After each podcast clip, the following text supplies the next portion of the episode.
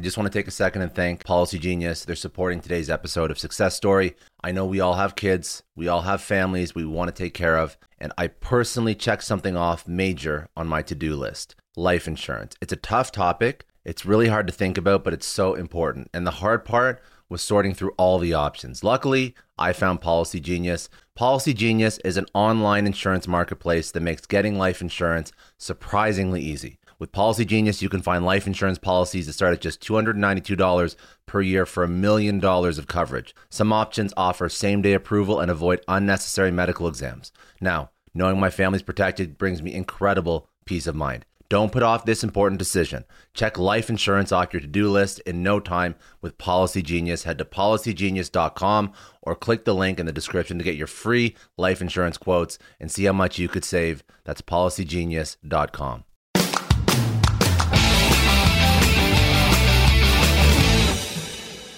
Welcome to the Success Story Podcast. I'm your host, Scott Clary.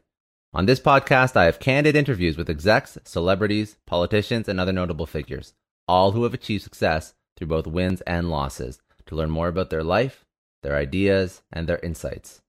I sit down with leaders and mentors and unpack their story to help pass those lessons on to others through both experiences and tactical strategy for business professionals, entrepreneurs, and everyone in between. Without further ado, another episode of the Success Story Podcast. Before we start today's episode, a quick note from our sponsor, nth Round, a fully comprehensive equity management platform. This is what they do. Business owners, are you looking to raise capital and unlock shareholder liquidity? Before hiring expensive consultants or brokers, you need to know about nth Round. Private businesses use nth Round to unlock liquidity without bloating costs. With nth Round's Equity Management Suite, you'll be able to create liquidity, engage with shareholders, and control your company's destiny, all in one secure platform. Get your free guide to liquidity. Go to n th round dot com slash liquidity. That's n th round dot com slash liquidity.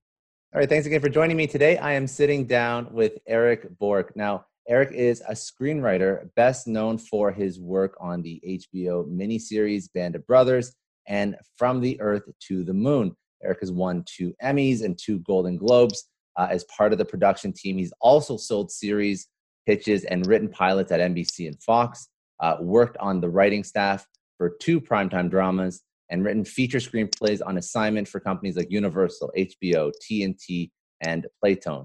He teaches screenwriting uh, for U C L A, National University, and the Writer's Store. Uh, he offers some consulting and education, as well as he has released a book, The Idea, The Seven Elements of a Viable Story for Screen, Stage, and Fiction, uh, which was released in twenty eighteen.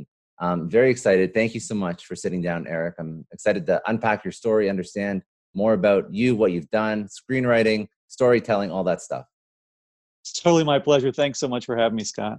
No, it's my pleasure. Um, so, you know, this is about you. So tell me, how do you how do you get into screenwriting? Like, walk me through from wherever you started your career. Um, and what were your passions that led you here? Yeah, well, different people start different ways, but the path I ended up taking was c- kind of a tried and true path.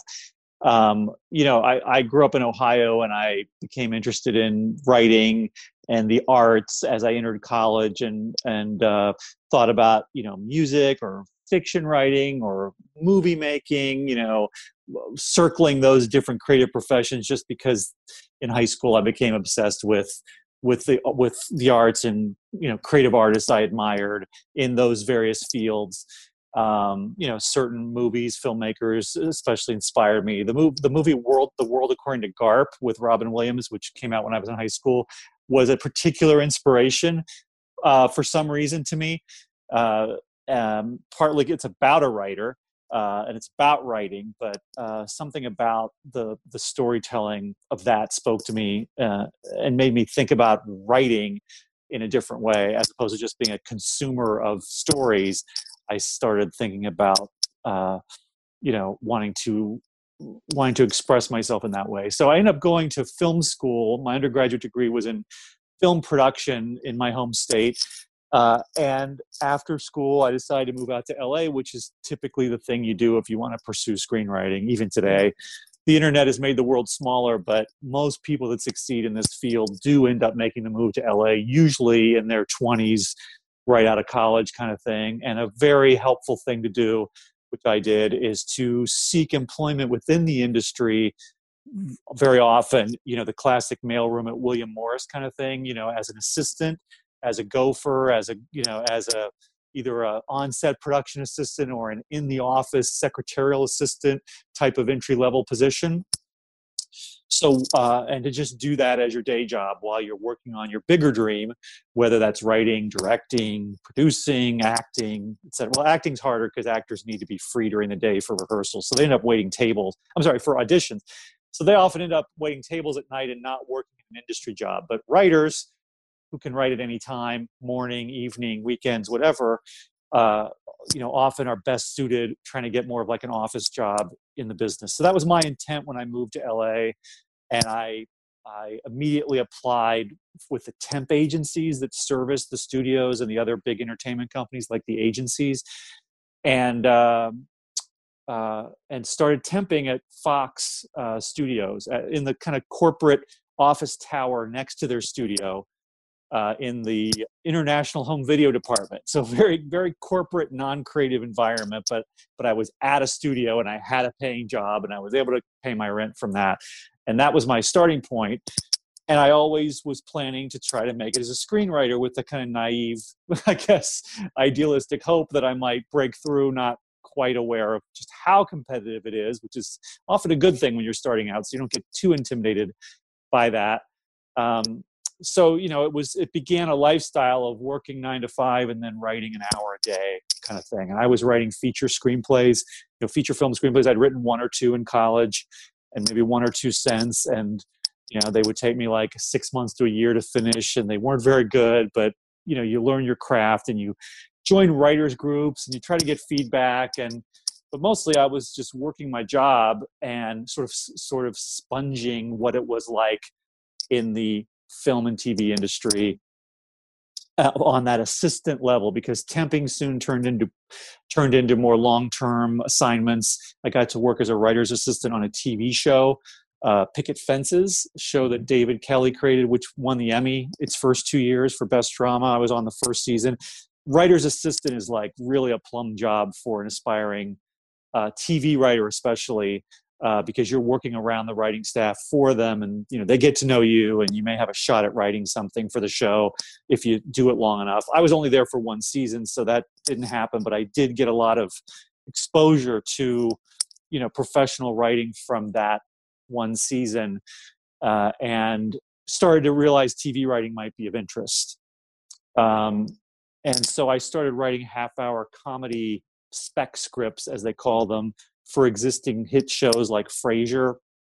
I took a show, I took a class at U C L A's uh, Extensions Writers Program, which is a great program, which I've since taught for, as you mentioned, where you can just take one-off classes. And I took a class in sitcom writing, which I'd never tried before. And I, I started writing this Frasier script, and eventually gave the script to uh, a, a writer friend who'd also worked on Picket Fences as an assistant. And this is where the networking of being in that business at a low level is is helpful. One of the reasons it's helpful. She had just signed with an agent. She was also an aspiring writer, and she showed that script to her agent. The agent liked it enough to want to read something else, so I sent her my latest feature script that no one would, was interested in. And she liked that enough to sign me and start working with me. And so she started giving me feedback on my stuff. Well, on the Frasier script, she wasn't ready to send it out, but she liked it enough to sign me with it. So she gave me all this notes and feedback and had me rewrite it, and eventually liked it enough to kind of try to send it out to her contact. She was a very junior level new agent at a small agency, but it was great for me because she was very hands-on, which is what I really needed. Somebody to give me feedback who was invested in what I was trying to do and, you know, liking what I was trying to do. Those things are key. Uh, and so uh, she immediately said, write your next one and then your next one. So in the course of a year or two, I cranked out a Mad About You and a Friends script between the first and second season of Friends. So I had these three sitcom scripts that she was, you know, helping me with, and then trying to sort of hawk in the industry, to the, the eventual goal being to get a job on a sitcom as a junior, you know, lowest level staff writer. Uh, that was what I was hoping for and thinking was my best shot at that point.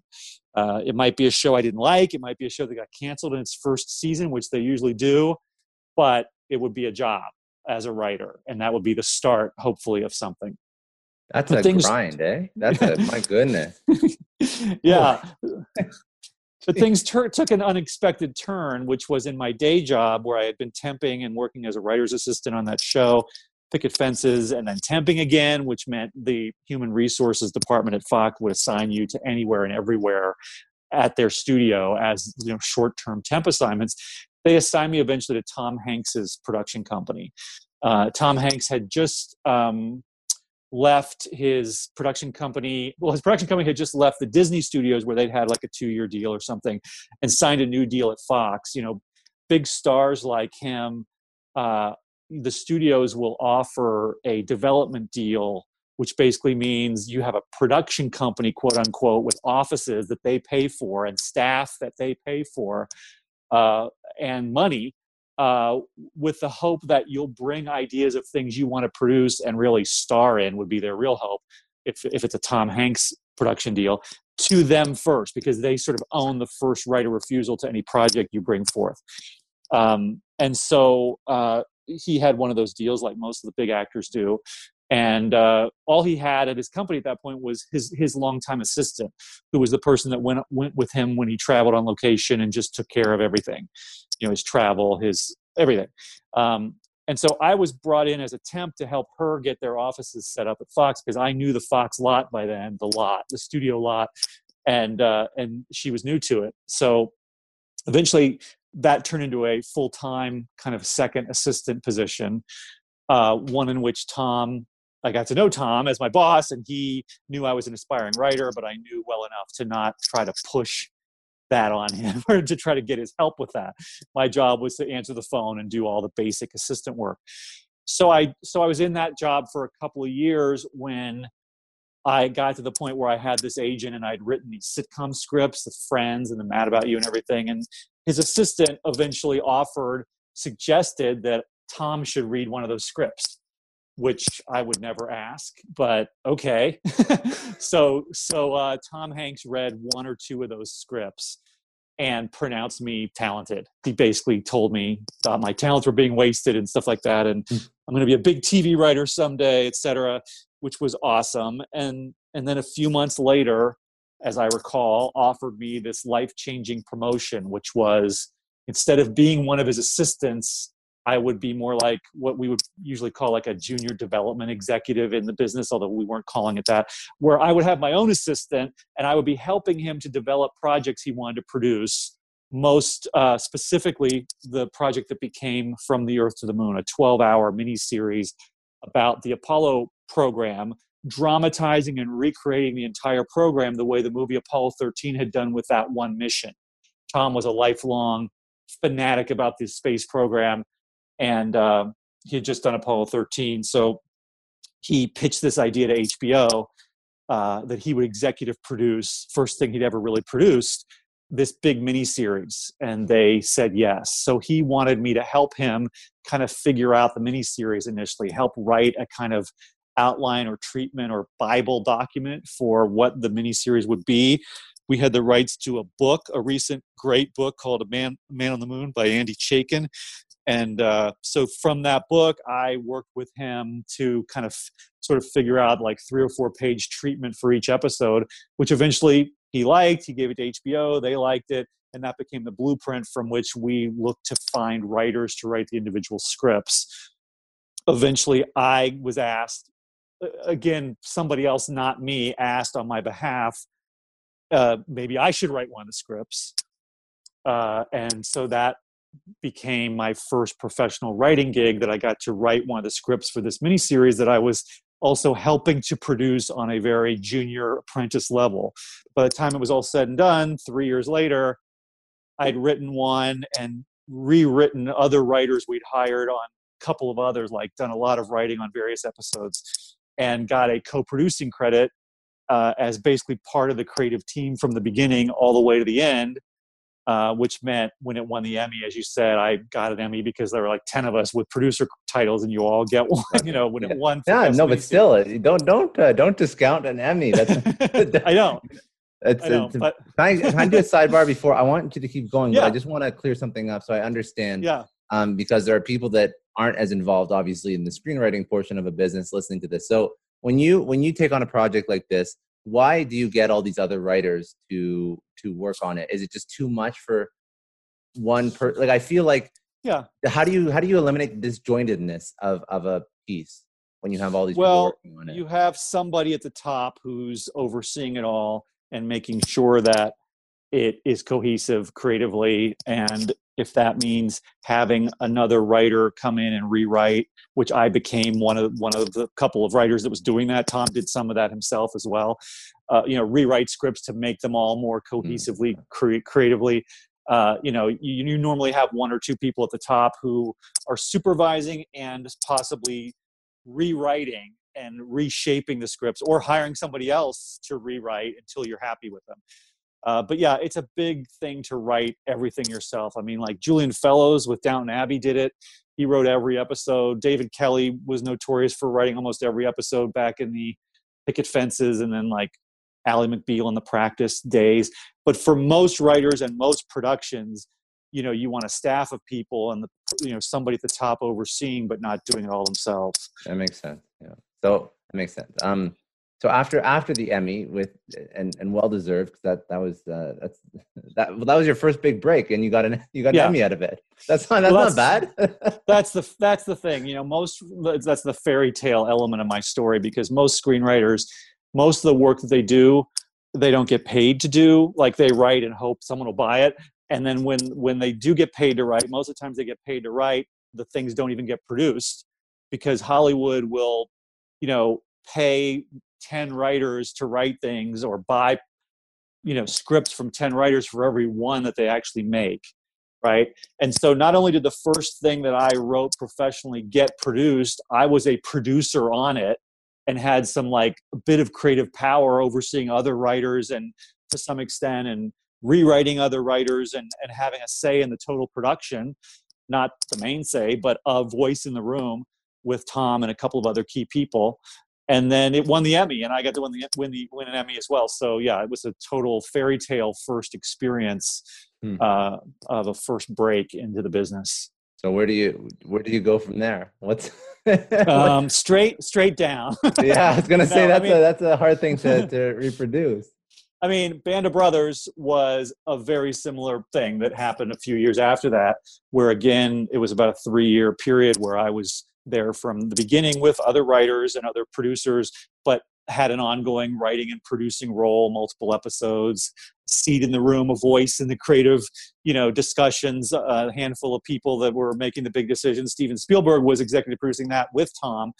So I got to know him a little bit in various meetings and creative discussions. And, and uh, that also won the Emmys, Golden Globes. And I got to share in that again. I again had a producing title, a higher one this time, and, and a, and writing t- credit on some of the episodes. So, and then that, you know, project I think did even better than From the Earth to the Moon, was even more well received. And then that enabled me to sort of try my hand uh, in the larger industry, where, you know, with bigger agents who were bullish about sending me out and having me pitch my ideas for series, and, you know, vie for positions on high level, you know, primetime shows, and, you know, get assignments, writing script, you know, feature scripts. And I still did some stuff with Tom's company and with some other people I'd met on those miniseries, um, you know, other projects, but, but, you know, haven't really topped Band of Brothers since. I worked on a lot of different things, but, but, you know, twenty years later, that's still the kind of towering uh, thing on my resume, although I've been writing every day for those twenty mm-hmm. years. And,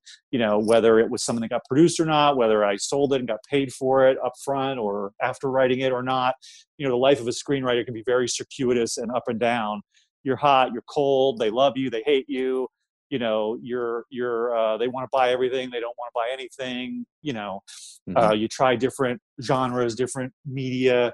So I've done a lot of different things, but, um, But yeah, that's still my biggest credit. And, you know, these days I'm writing, you know, I've I've kind of like decided I really wanted to write and direct movies, which I always wanted to do, but never really had done. So these days I'm like writing like micro-budget independent features with the goal of raising the money to, to direct one, which I have a couple that are close to that happening, having done a short a couple of years ago, a short film that I wrote and directed and took to film festivals and stuff. So I kind of had a very Hollywood career for a while, and lately it's more like trying the indie route while also teaching and, like you said, coaching writers, writing a book about screenwriting.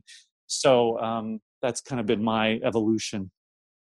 No, I appreciate, I appreciate the, um, I guess, not only like just the story that, that you've lived and, and sort of has brought you to where you are today, but also like the understanding of, of not, not luck, but just like the, uh, I don't know, the, the craziness of what a career as a screenwriter seems to be. And I think yeah. that it's very different from a lot of traditional, traditional career paths because, you know, totally. you, you can hit it out of the park. And then, and, and like you said, like the next time you write something, it's not the right flavor, you know, it's not the right style, it's not the right genre. So, and it's because to to get to the point where you get the no is so much work. That's what, that's what blows my mind. It's not a little bit of work. I'm sure there's like, you don't write the whole thing before you get a no, but I'm sure you write a majority of it. Like, it's not like a pitch. It's like hours of work.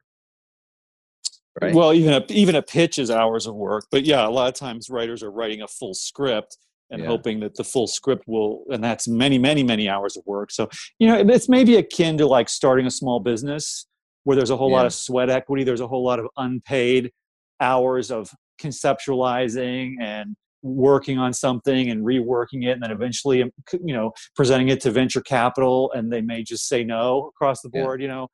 Kind of similar to that. I know a lot of entrepreneurs listen to this show, and NetSuite has been a huge supporter for entrepreneurs, for business owners, because there's one thing that we all know. Business is about making money, and it's about your bottom line. And the less you spend on the nuts and bolts of running your business, the more profits you keep. But these days, everything is costing more. Supplies, people, shipping. It squeezes your margins, and I've been there, juggling multiple systems for finance, inventory, you name it.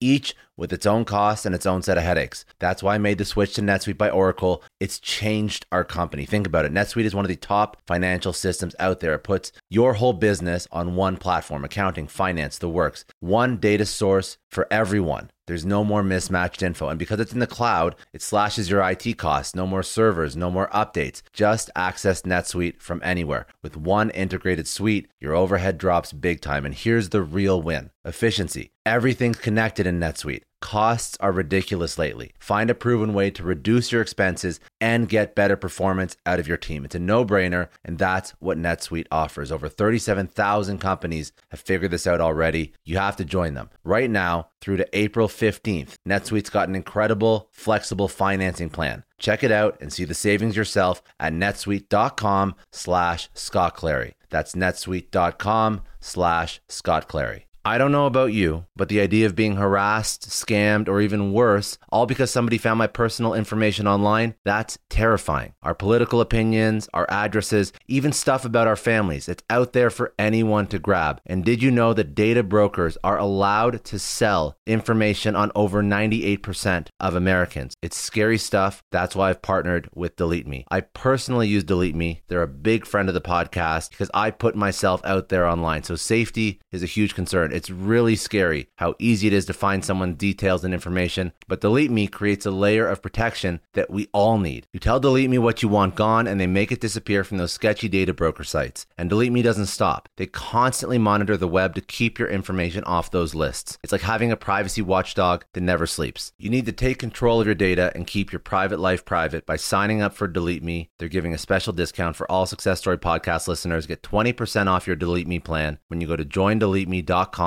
slash success and use promo code success at checkout. The only way to get twenty percent off is to go to joindeleteme.com slash success and enter code success at checkout. J-O-I-N-D-E-L-E-T-E-M-E dot com slash success. Hey everyone, I just want to take a second and thank the sponsor of today's episode, Heaven Hill Bottled and Bond Bourbon. Now I don't have a lot of liquor sponsors on this show. Heaven Hill Bottled and Bond is actually one of my favorites. I've drank it for a few years now, and this is why we actually decided to work together. Heaven Hill Distillery, family-owned since nineteen thirty-five, is a great entrepreneur story too. So there's five brothers. They filled their first whiskey barrels back in nineteen thirty-five, and their legacy still lives on today. Heaven Hill Bottled and Bond is aged over seven years. That's three more than required by the Bottled and Bond Act of eighteen ninety-seven. This means the best quality, the best purity, and the best consistency. This is not just average bourbon. It's the winner of the double gold medals at multiple twenty twenty-three World Spirits competitions, and they've won the very prestigious Triple Still Award. It's a very big deal in the liquor and bourbon world. Heaven Hill Bottled and Bond boasts an exceptionally smooth oak flavor, while its aroma offers a sweet blend of caramel and smooth vanilla. If you love bourbon, you need to try Heaven Hill Bottled and Bond. Available nationally, look for a bottle at your local store. Heaven Hill reminds you to think wisely, drink wisely. Think back to your last few days in the office. Did any of them leave you feeling really accomplished? Not the kind of day where you're running around like crazy, but where you've made real progress on something that matters. Because being busy doesn't always mean being productive, and I bet you we've all been there. And maybe it's time to rethink what it means to get things done. Today's episode is sponsored by Belay, and what they help you do is, instead of getting sucked into emails and to-do lists, they help you delegate tasks and focus on big goals. They can connect you with top-notch U S-based talent who are ready to take on those time-consuming tasks that bog you down. Let's be real. There are way more important things you could be doing than bookkeeping or wrangling a packed inbox. They have virtual assistants to handle all of those pesky administrative tasks, or accounting professional to take care of all your financials. But here's the best part. You don't have to waste weeks searching for the right person. Belay's personalized matching service works quickly, sometimes matching you with the right talent to take stuff off your plate in under a week. Are you ready to try a different way of working? Check out Belay's list of the top twenty-five things you can delegate to a virtual assistant. It might just change your business and your life. Text SUCCESS, that's S U C C E S S, to five five one two three to get the list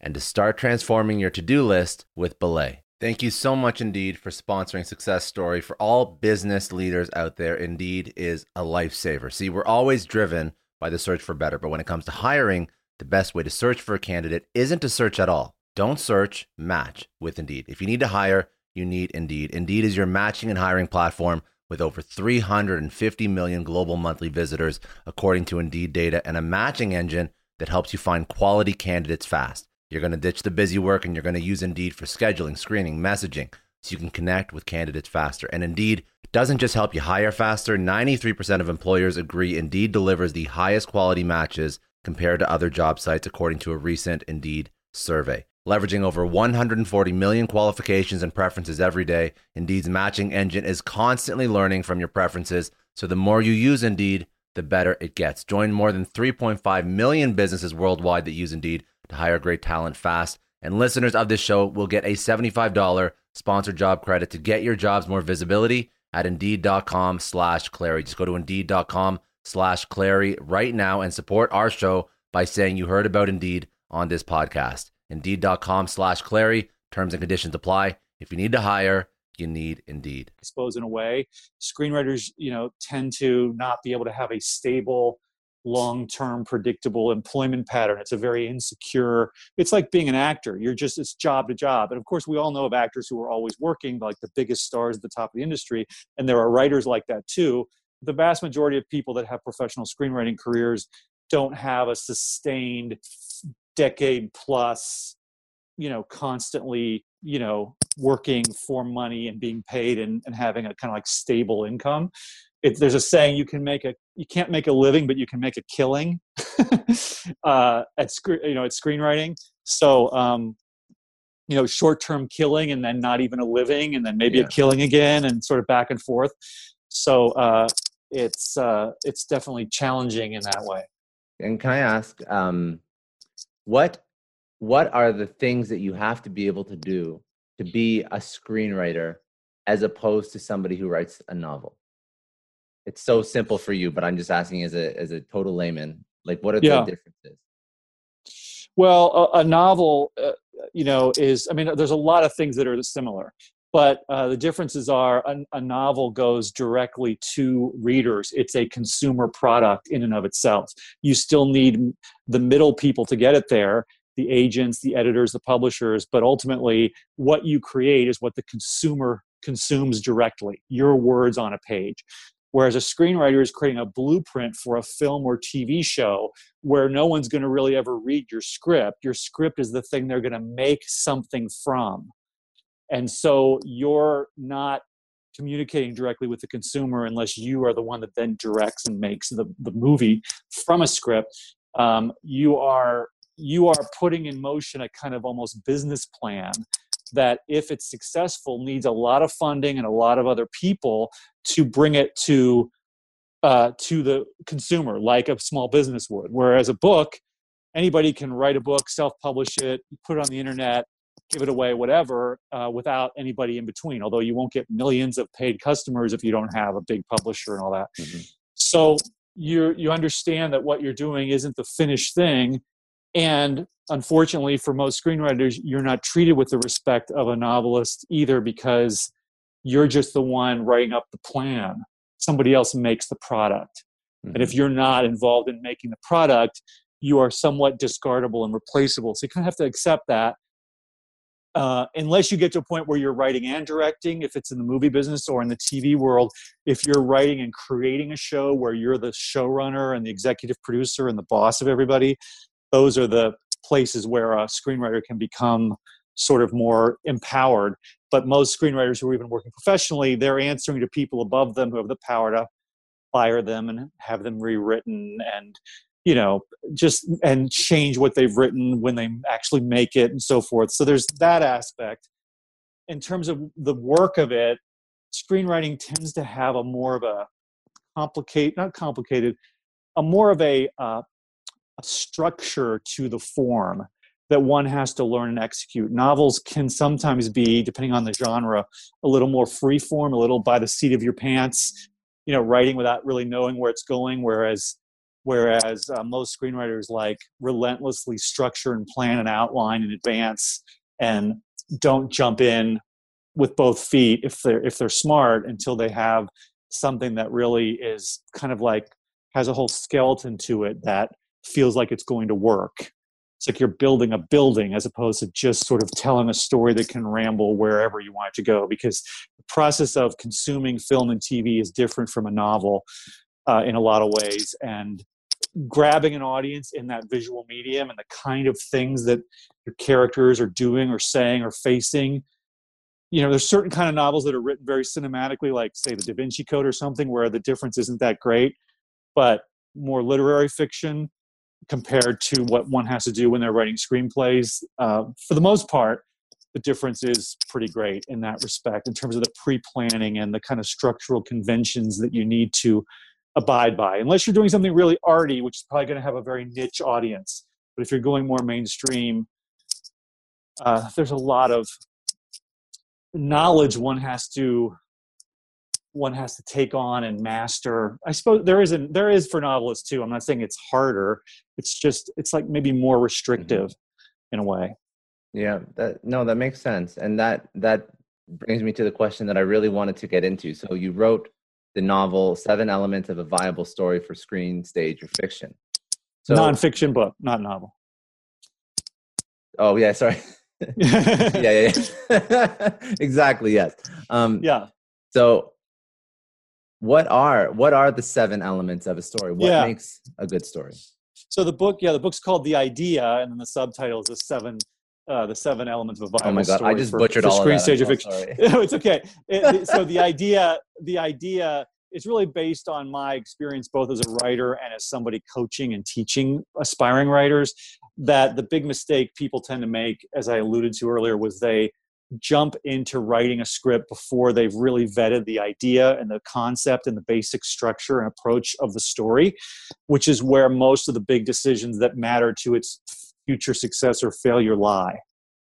And if you have a professional, you know, agent or manager as a writer, they will want to hear your ideas before you spend much time, and they'll knock, they'll they'll talk you out of most of them because they understand that. But aspiring writers tend to not have anybody to do that unless they have somebody like me that they find and hire to do it.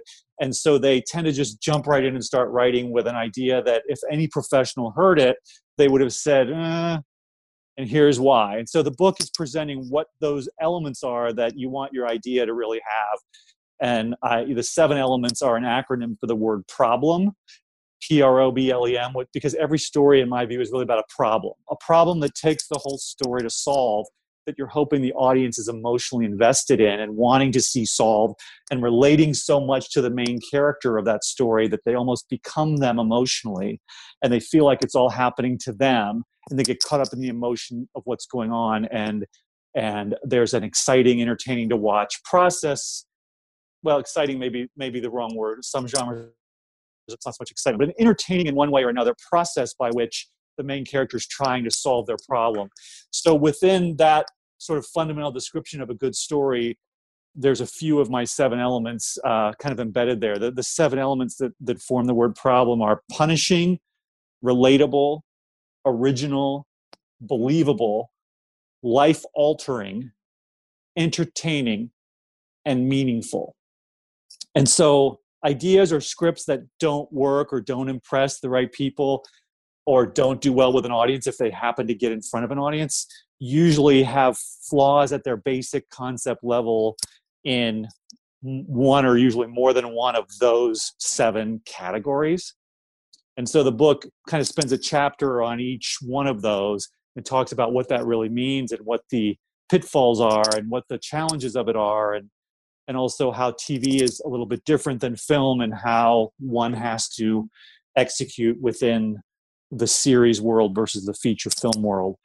I mean, it also applies to, like it says, you know, stage, screen, or fiction, to, to stage or or commercial fiction as well. But since I'm mainly a screenwriter, my examples are mostly from the screenwriting world. And and I just want to, because I was looking through, um, you know, some of the main concept that you spoke about, and I was looking actually through some past interviews that you did, just sort of prep for this. And one of the one of the interviews you did was sort of focused on what is that viable idea. You mentioned before that some ideas are not viable, or some ideas um, will get shot down. So, what does make a good idea to start with? Well, it's it's it's those seven things with more explanation to what each of those are. So, it's an idea in which the problem at the center of the story is going to punish the main character, who we're going to be, be relating to emotionally. And it does it in a somewhat original way where everything that happens feels believable, where the stakes of what the character is grappling with are life-altering, meaning they're big enough stakes that really matter to their life. So that's why they're so obsessed with and focused on solving the problem.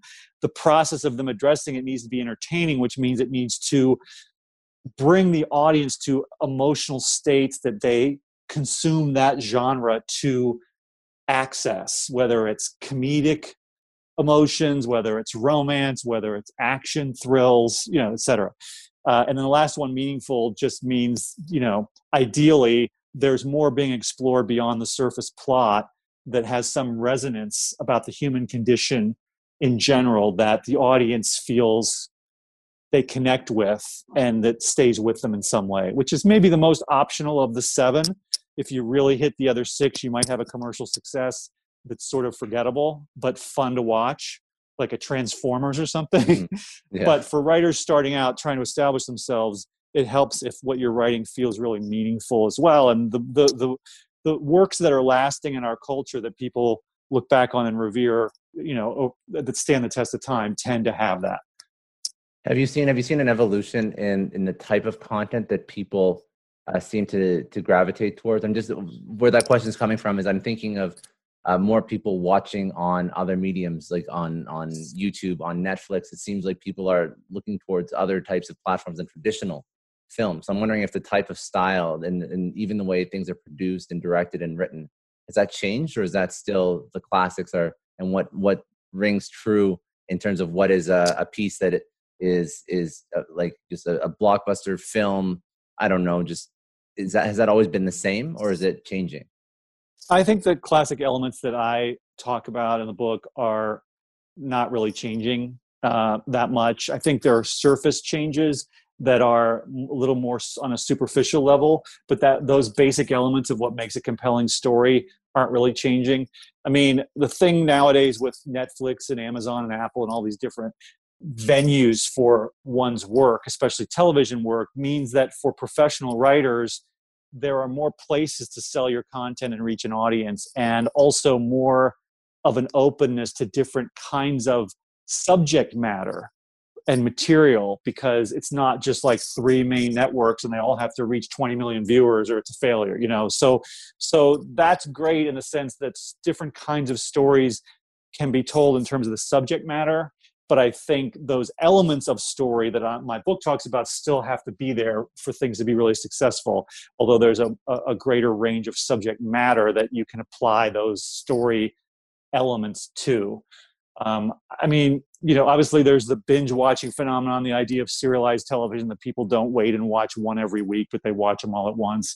And that somewhat changes some of the storytelling elements on some series, the way episodes are structured, but that's a fairly minor, superficial change in my view compared to the larger concepts that I'm talking about uh, in my book. And, you know, I still think most people are consuming content that are like half-hour comedy episodes, one-hour drama episodes, ninety-minute plus feature film. Uh, you know, I mean, yeah, there's TikTok and there's YouTube and there's, you know, shorter content people watch on phones and so forth. But I think that's a different experience than what one is typically looking for when they sit down to really consume a story. Uh, it's more like you're watching a comedy sketch, or you're watching something that's a quick diversion, as opposed to, okay, I'm relaxing in the evening on the couch and I want to see something. I think, in, or I'm going to a movie theater. Uh, I think, I think there you still have the same basic desires that audiences tend to have. Maybe it will change more over time, but I don't see a, a convincing argument that it that it already is. And I think that, you know, when you speak about the elements of a story, I, I agree with you. What I what I'm curious about, and what is up in the air for me as a technology, or or just like a what what our how our natural habits of viewing things have changed. Like, are, are movie theaters ever going to be as prominent as they were six months ago, or have people's habits permanently changed and shifted to new? Or are we just going to go back to the way that we always saw movies, which means that if we are, then that's fine. But if we aren't, then all those blockbusters are now going to be launching on other mediums, and then people are going to be gravitating towards those Netflixes and Disneys and, and all those other ones. I just, I was thinking about that, and I've asked a couple of people that are involved in the industry. So the, the basics of storytelling, I think you're one hundred percent correct. But do you think that the, the traditional way of viewing and consuming is going to change? I mean, my personal opinion is that it may not change as much or as quickly as what you, you may be talking about. I mean, assuming that, you know, we get past the coronavirus, which I'm assuming we're going to, and oh, sitting yeah. in a crowded and sitting in a crowded movie theater is no longer a health risk. Uh, And, it's, you know, I believe there will still be the desire to go out and watch things with an audience of other human beings in a in a in a big room. Mm-hmm. I don't think that's going to, I mean, people have been predicting the demise of the motion pictures since television started, you know? I mean, because everybody always is like, oh, this new thing means the old thing is dying. And I think what history has shown us is more that there's room for additional new things that have some impact on the old thing, but don't completely kill it. At least in terms of this, maybe they killed Betamax and they killed, you know, the vinyl record or the cassette tape or something. That's just a delivery system. But in, but well, I guess you could say movie theaters are also a delivery system. But somehow I don't think that analogy mm-hmm. tracks there. I mean, certainly it's always evolving. I mean, it's evolved to where, you know, like you said, blockbusters and like Marvel movies and franchises have more and more dominated what the studios make for economic reasons. There's always that evolution of what they're making and how many movies and what budgets and what genres. But the idea that, you know what, movie theaters are dead now and no one's going to ever go to movie theaters again because everything's going to be at home or whatever, I, I don't really buy that myself. But it's really just a personal opinion. It's not like I have such expert insider knowledge. No, I just, honest. I ask you, well, you're, you, you do have expert insight. You're, you're in the industry, or else I, I wouldn't ask. And I appreciate that. I think you, I think you nailed on a really, uh, or touched a, you know, a couple of really good points on, on how that we always have room for more additional ways to consume in an industry if it's not directly replacing. So I think that the, the movie theater, there's still a social, there's a social aspect to it that can't be replicated by sitting at home. Whereas a direct technology replacement, you know, watching movies at home between renting them from uh, Blockbuster or renting them from net renting them from Netflix, the there's no social aspect to sitting at home right. and watching a movie. It was a direct right. technology replacement. Not, but that's a good way to put it. Yeah, I agree yeah. with you. Yeah, yeah. So that's that's one thing that I think, you know, you could have a, you could have a really a really social need to go and sit in a movie theater somewhere and, and be around other people. And it's an event, and it's, and it's a night out, and it's like a, it's yeah. a different environment. Um, but this yeah. is totally off of, I, I apologize. I didn't mean to take it down this road, but I just That's thought okay. it was interesting because I know that, you know, you're in that industry. You're very much yeah. in that, you know, you're dealing with it every day. Like, and that, that impacts like what you work on and where your attention is and everything like that. So I was just curious what, what your thoughts were on it. Um, yeah. What for, for yourself, um, I do like, I have some like rapid fire questions that I like to ask just to tee it up. Okay. And we went over a ton of stuff, but, uh, where, where do you want to take your career next? Um, what's, you know, what's your focus now? Well, it's uh, what I mentioned as far as writing and directing, you know, starting right now on the kind of indie low budget level. My focus right now is, is writing and directing, you know, independent films that I, that are my own original ideas that I, you know, f- find the funding and, and see them through to completion creatively on my own. And, you know, where that goes, I'm open to, but successfully doing that and multiple projects like that is what I'm really excited about and focused on at the moment. Very good. And is there anything, um, you know, we just, we spoke about your career, about storytelling, um, about the current state of film, Um, and a whole bunch of things about, you know, screenwriting and just the nuances of your industry. Is there anything that we didn't touch on that you thought would be relevant that uh, that I didn't ask you that you wanted to bring up, or did we do a good job? I think you did a good job. All right, yeah. good. I'm glad, because I don't know all the questions to ask. So good, good. I'm glad. All right. Um, I have some rapid fire just to ask uh, to tee it up. Uh, I ask these to everyone. So, what's one life lesson that you would tell your younger self that would help you get to where you are? Um, your attitude and inner beliefs are more important than just your actions that you take. That's a good one. That's a very, very good one. Um, and then the follow-up to that is, what's a resource that you go to to learn uh, from? It could be a podcast, book, Audible. Uh, it could be a person.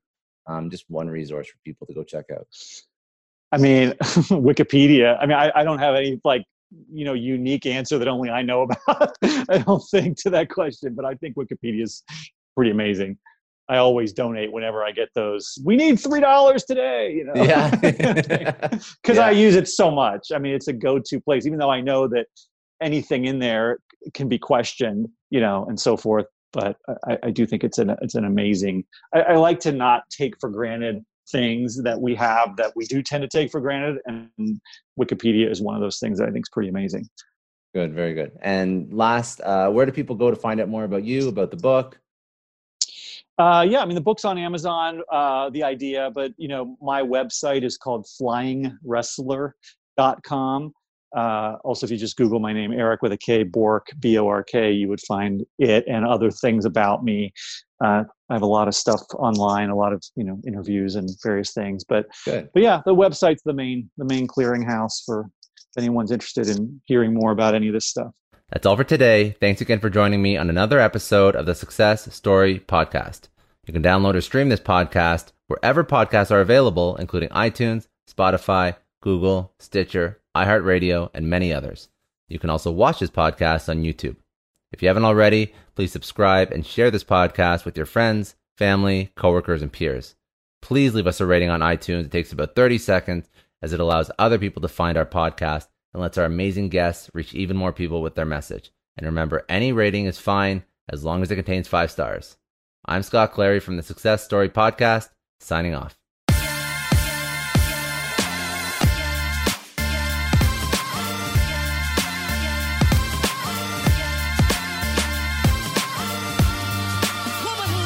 I know a lot of entrepreneurs listen to this show, and NetSuite has been a huge supporter for entrepreneurs, for business owners, because there's one thing that we all know. Business is about making money, and it's about your bottom line. And the less you spend on the nuts and bolts of running your business, the more profits you keep. But these days, everything is costing more. Supplies, people, shipping. It squeezes your margins, and I've been there, juggling multiple systems for finance, inventory, you name it, each with its own costs and its own set of headaches. That's why I made the switch to NetSuite by Oracle. It's changed our company. Think about it. NetSuite is one of the top financial systems out there. It puts your whole business on one platform, accounting, finance, the works. One data source for everyone. There's no more mismatched info. And because it's in the cloud, it slashes your I T costs. No more servers, no more updates. Just access NetSuite from anywhere. With one integrated suite, your overhead drops big time. And here's the real win. Efficiency. Everything's connected in NetSuite. Costs are ridiculous lately. Find a proven way to reduce your expenses and get better performance out of your team. It's a no-brainer, and that's what NetSuite offers. Over thirty-seven thousand companies have figured this out already. You have to join them. Right now, through to April fifteenth, NetSuite's got an incredible, flexible financing plan. Check it out and see the savings yourself at netsuite.com slash Scott Clary. That's netsuite.com slash Scott Clary. I don't know about you, but the idea of being harassed, scammed, or even worse, all because somebody found my personal information online, that's terrifying. Our political opinions, our addresses, even stuff about our families, it's out there for anyone to grab. And did you know that data brokers are allowed to sell information on over ninety-eight percent of Americans? It's scary stuff. That's why I've partnered with Delete Me. I personally use Delete Me. They're a big friend of the podcast because I put myself out there online. So safety is a huge concern. It's really scary how easy it is to find someone's details and information, but Delete Me creates a layer of protection that we all need. You tell Delete Me what you want gone, and they make it disappear from those sketchy data broker sites. And Delete Me doesn't stop. They constantly monitor the web to keep your information off those lists. It's like having a privacy watchdog that never sleeps. You need to take control of your data and keep your private life private by signing up for Delete Me. They're giving a special discount for all Success Story podcast listeners. Get twenty percent off your Delete Me plan when you go to join delete me dot com slash success and use promo code success at checkout. The only way to get twenty percent off is to go to joindeleteme.com slash success and enter code success at checkout. J-O-I-N-D-E-L-E-T-E-M-E dot com slash success. Hey everyone, I just want to take a second and thank the sponsor of today's episode, Heaven Hill Bottled and Bond Bourbon. Now I don't have a lot of liquor sponsors on this show. Heaven Hill Bottled and Bond is actually one of my favorites. I've drank it for a few years now, and this is why we actually decided to work together. Heaven Hill Distillery, family-owned since nineteen thirty-five, is a great entrepreneur story too. So there's five brothers. They filled their first whiskey barrels back in nineteen thirty-five, and their legacy still lives on today. Heaven Hill Bottled and Bond is aged over seven years.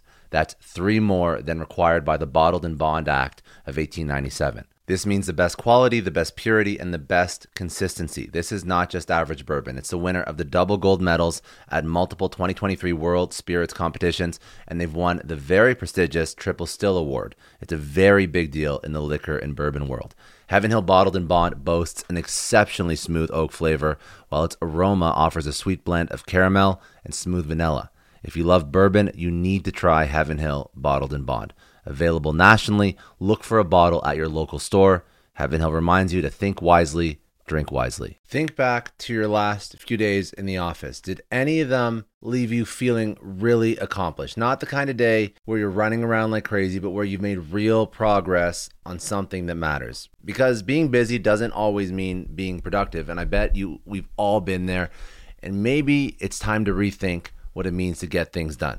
Today's episode is sponsored by Belay, and what they help you do is, instead of getting sucked into emails and to-do lists, they help you delegate tasks and focus on big goals. They can connect you with top-notch U S-based talent who are ready to take on those time-consuming tasks that bog you down. Let's be real. There are way more important things you could be doing than bookkeeping or wrangling a packed inbox. They have virtual assistants to handle all of those pesky administrative tasks, or accounting professionals to take care of all your financials. But here's the best part. You don't have to waste weeks searching for the right person. Belay's personalized matching service works quickly, sometimes matching you with the right talent to take stuff off your plate in under a week. Are you ready to try a different way of working? Check out Belay's list of the top twenty-five things you can delegate to a virtual assistant. It might just change your business and your life.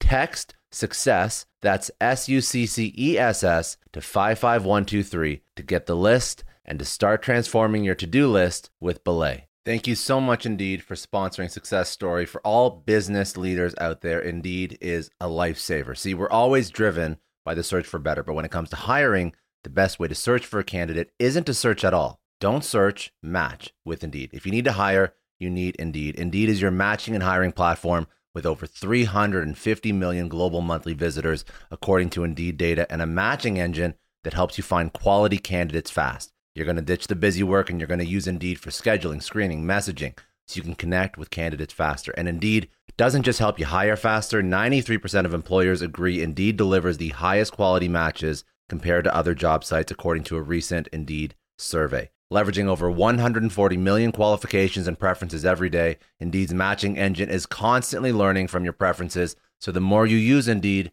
the better it gets. Join more than three point five million businesses worldwide that use Indeed to hire great talent fast. And listeners of this show will get a seventy-five dollars sponsored job credit to get your jobs more visibility at Indeed.com slash Clary. Just go to Indeed.com slash Clary right now and support our show by saying you heard about Indeed on this podcast. Indeed.com slash Clary. Terms and conditions apply. If you need to hire, you need Indeed.